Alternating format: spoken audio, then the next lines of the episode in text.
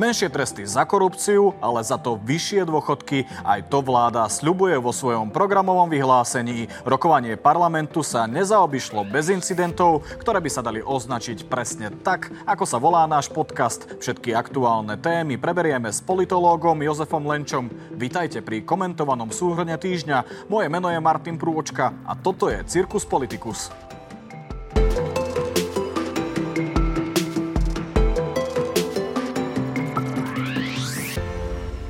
Prejdeme si to chronologicky. Prvotný návrh programového vyhlásenia vlády čítali lídry v piatok. Rokovania boli expresné. V nedelu už oznamovali, že je všetko dohodnuté. Tak toto vidia koaliční partnery. Nebudem sa na tomto mieste stiažovať, z akej hrboľatej štartovacej čiary plnej jám a nástrach štartujeme. Slovensko slzám neverí. A kto sa bojí, nech nechodí do lesa. Budem nabádať, aby si niekto z nejakých napísaných textov hneď nevytváral vlastné interpretácie. Samozrejme, že bolo mnoho kompromisov. To znenie, aké mi bolo predostrené, je komplexné a vyhovuje našej politike. Vládny program má 88 strán. Premiér Fico ho nazval lepšie, pokojnejšie a bezpečnejšie žiť. Sústrediť sa chcú na silnú sociálnu politiku a reformu trestného práva. Reakcie sa rôznia. Igor Matovič a Gábor Grendel ako obvykle nešetrili silnými slovami. Za to Martina Holečková z KDH to vidí zmierlivejšie. Je to programové vyhlásenie cesty, ako urobiť z demokracie diktatúru. Jedno z hlavných posolstiev, ktoré štvrtá vláda Roberta Fica vysiela verejnosti cez svoje programové vyhlásenie vlády je, že sa kradnúť opäť oplatí. Obsahuje mnoho pozitív, ktoré majú aj presah do nášho programu, do programu kresťansko-demokratického hnutia. Parlament v minulosti rokoval o programovom vyhlásení vlády tak 2-3 dní. Áno, teraz to môže byť oveľa viac. Do rozpravy sa totiž prihlásilo cez 50 poslancov a ďalší sa môžu hlásiť počas schôdze. Nejednému by sa z toľkých hodín zatočila hlava či praskli nervy. No a tak sa aj stalo. Igor Matovič nenechal nič dlžný svojej povesti. Vo foaje parlamentu takmer napadol poslanca Smeru Jána Mažgúta.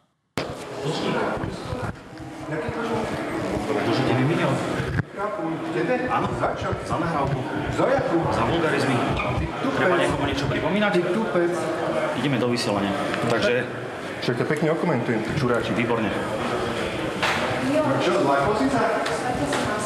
Modré, pomaštičky ma. Prečo ste začali do neho skákať, pán Matovič? Čo, iba som povedal, že aj ten chrápom vám ide do telky, že aspoň okomentujem.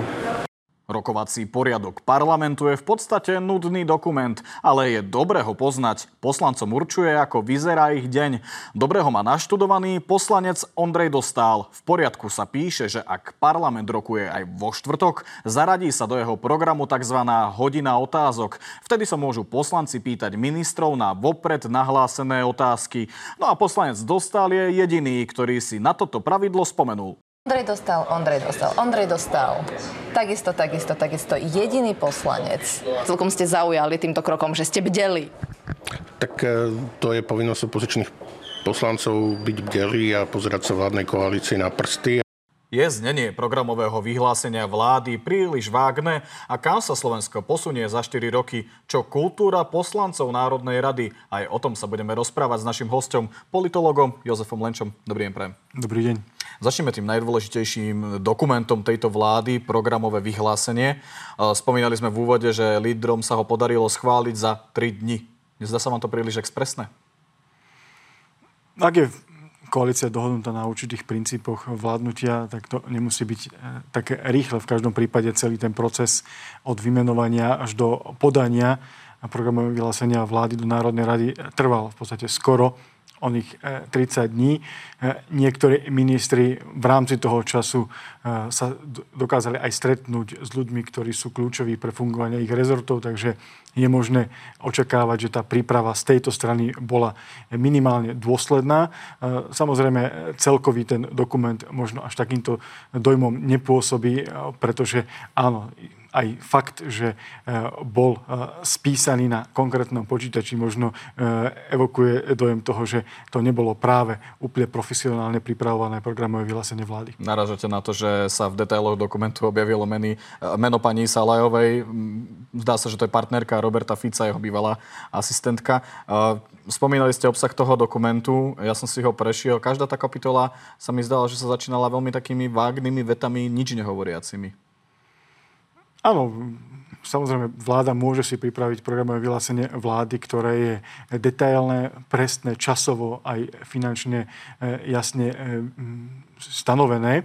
E, avšak na druhej strane takýmto spôsobom si môže vláda na seba upliecť bič v prípade, že sa im nepodarí plniť tie veci, ktoré si e, stanoví. Takže e, vágnosť programového vyhlásenia je istým spôsobom politicky racionálne rozhodnutie, pretože nie ste nikým presne kontrolovaní a nie ste aj vedení na zodpovednosť za to, ak v konkrétnych časoch a zadaných sum sa vám nepodarí nejaké veci splniť. Takže z tohto hľadiska je treba vnímať to programové vyhlásenie vlády ako dokument, ktorým vláda ide v podstate presvedčiť svojich vlastných poslancov o tom, že jej majú dať dôveru a niektoré vlády k tomu môžu pristupovať tak, že zvolia vágny, slabo kontrolovateľný slovník, Iní si môžu e, nastaviť priority e, komplexne, alebo iné vlády si môžu stanoviť programové vyhlásenie vlády úplne komplexne až detailne na jednotlivé e, časové a finančné harmonogramy, ale potom môže to vyzerať tak, že na konci volebného obdobia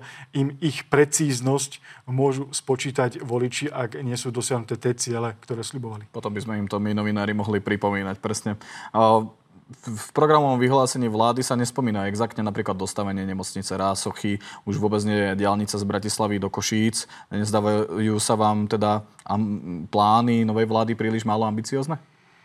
Z tohto hľadiska môžeme sa pozrieť na tie dve konkrétne veci, ktoré ste spomenuli v otázke, ako niečo, čo je príliš horúce pre každú vládu. Popálili sa na tom už vlády Roberta Fica predchádzajúce pohorela na tom v podstate aj e, vláda e, Igora Matoviča 1 a Eduarda Hegera e, následne potom. Takže je pochopiteľné opäť z hľadiska toho, čo som povedal v predchádzajúcej odpovedi, že je istým spôsobom racionálne, že sa týchto horúcich tém alebo tieto horúce zemiaky do pahrby nedávali alebo ich z pahrby nevyťahovali a snaž, budú sa snažiť v prípade, že sa to podarí, akcentovať možno podobne ako eh, predchádzajúca eh, vláda Igora Matoviča a Edvarda Hegera, že splnili sme aj niečo, to, čo sme vám nesľubovali. Čo reforma trestného systému? To je niečo, čo, čím sa nezaoberala aj vlády Roberta Fica v minulosti?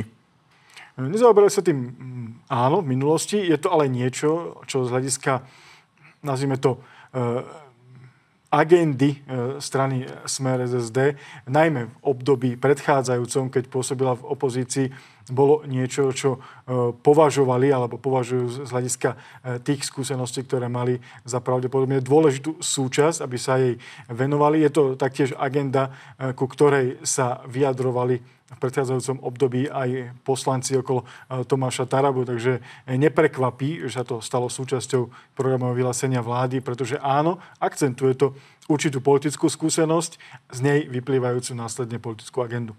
Ešte keď sa pozrieme na to samotné zloženie vlády, uh, sú tam mená, ktoré vyvolali, ak nie zdvihnuté obočie, tak minimálne otázniky. Ale vidíte tam aj nejakých profesionálov? Sú niektoré nominácie podľa vás dobré?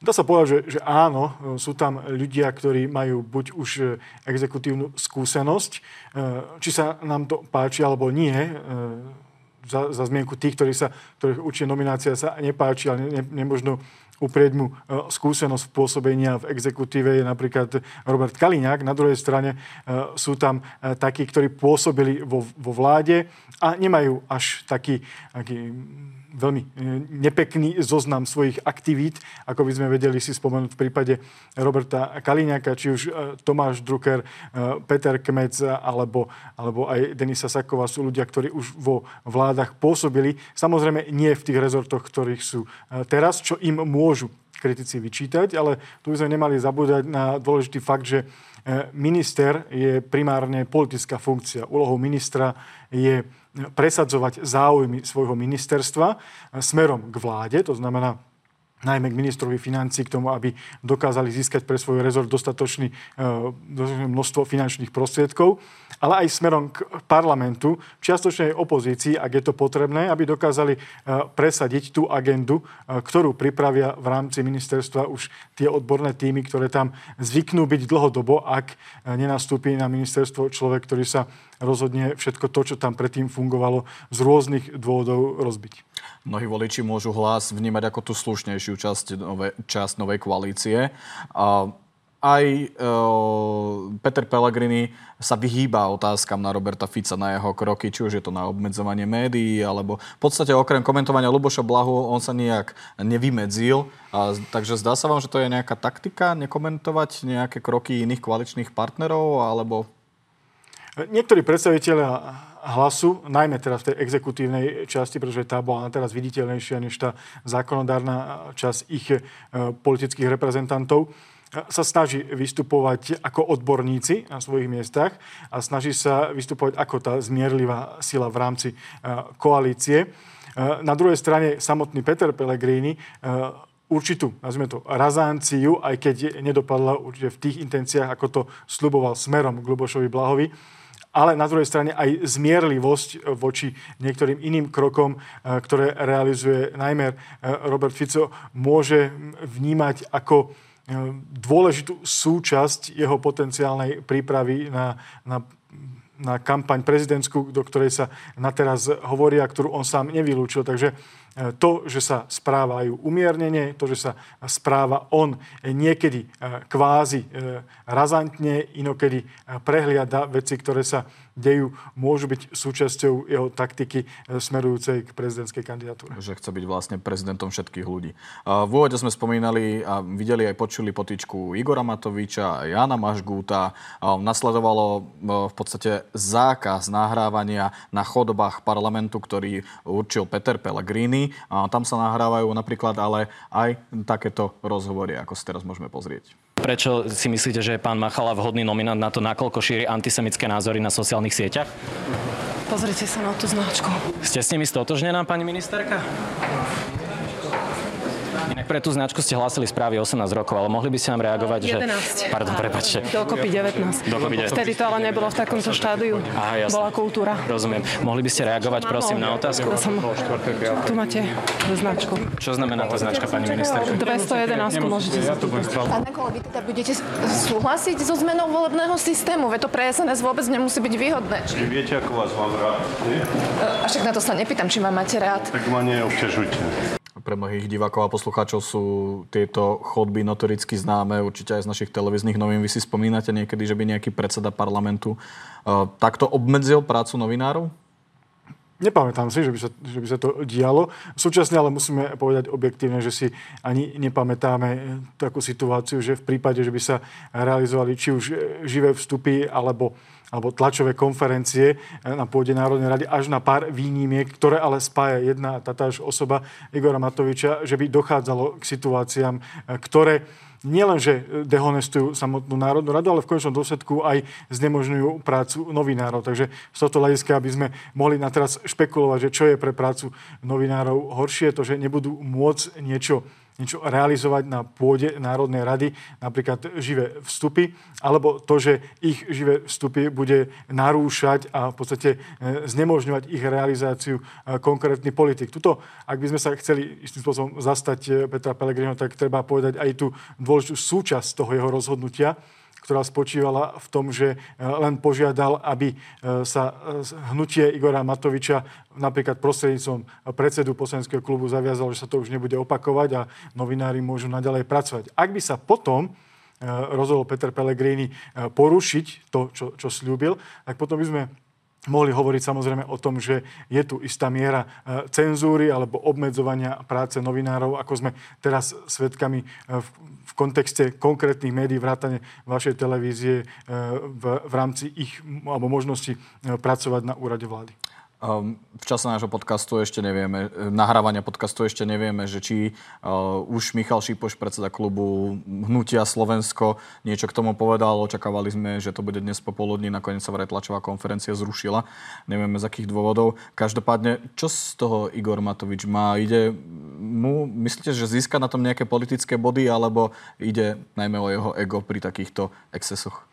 Už len to, že ak by išlo o, o jeho ego, o čo ide v veľkej miere zvyčajne jednoznačne v rámci jeho politických aktivít za, za ostatných 13 rokov, eh, tak by to bolo niečo, čo získa. Získa to, po čom najviac túži. Takže áno, získava z toho najmä hm, potrebnú pozornosť, o ktorú sa usiluje už niekoľko rokov a v neposlednom rade, a mohli sme to vidieť aj na eh, výsledku ostatných parlamentných volieb, v konečnom dôsledku aj podporu voličov, pretože eh, v istom momente to vyzeralo, že, že hnutie Igora Matoviča bude mať problém dostať sa do Národnej rady, aj v súvislosti s tým, že sa rozhodlo kandidovať v koalícii, čím si stiažilo vlastne možnosť dostať sa do Národnej rady a ten výsledok bol v podstate jednoznačný v tých intenciách, že sa do Národnej rady dostali.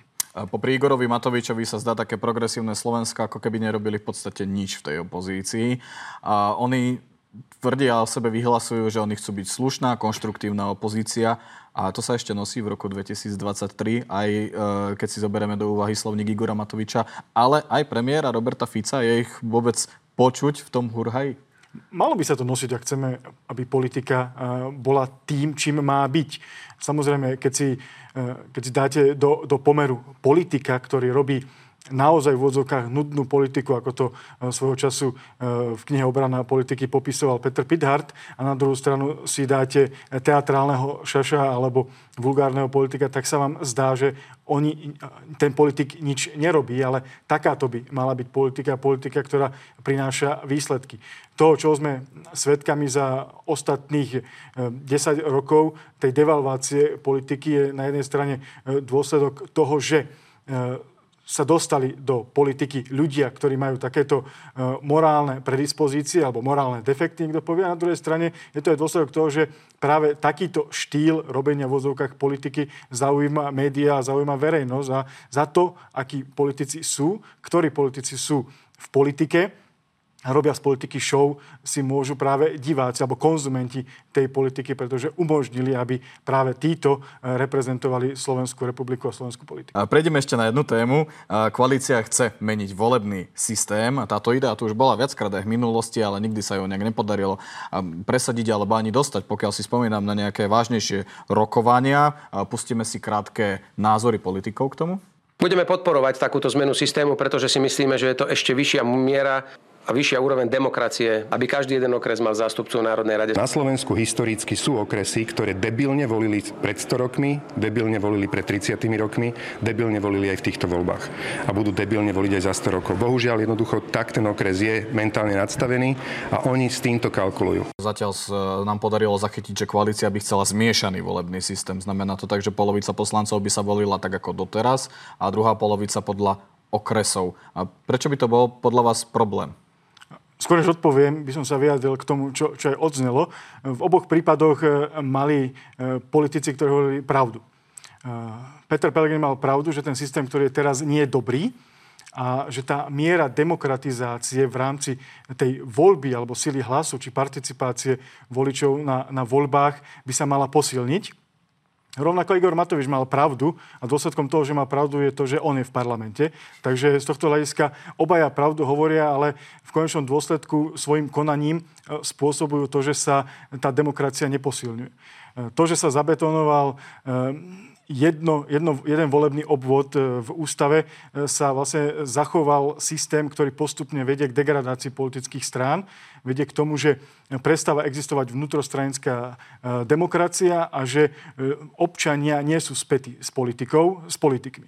Na druhej strane, e, zavedenie toho systému, ktorý chce presadzovať e, strana hlas, nepovedie k väčšej miere demokracie, ba naopak, k zhoršeniu kvality demokracie.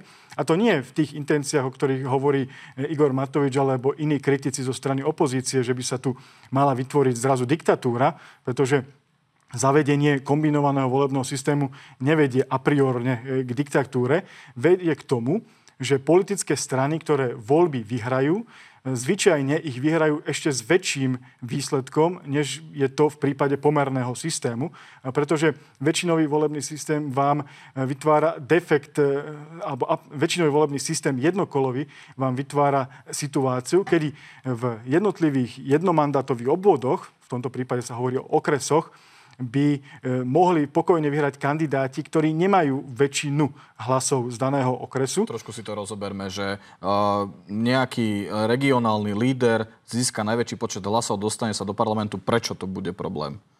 No napríklad môžu vám dospieť výsledky tak, že uh, sumár hlasov je 100% a, a máte E, máte vo voľbách piatich kandidátov, ktorí sa uchádzajú jeden mandát, bude ich zvyčajne viac, pretože e, kandiduje zvyčajne viac ako 5 strán. Povedzme, že by bolo 5, 5 kandidátov.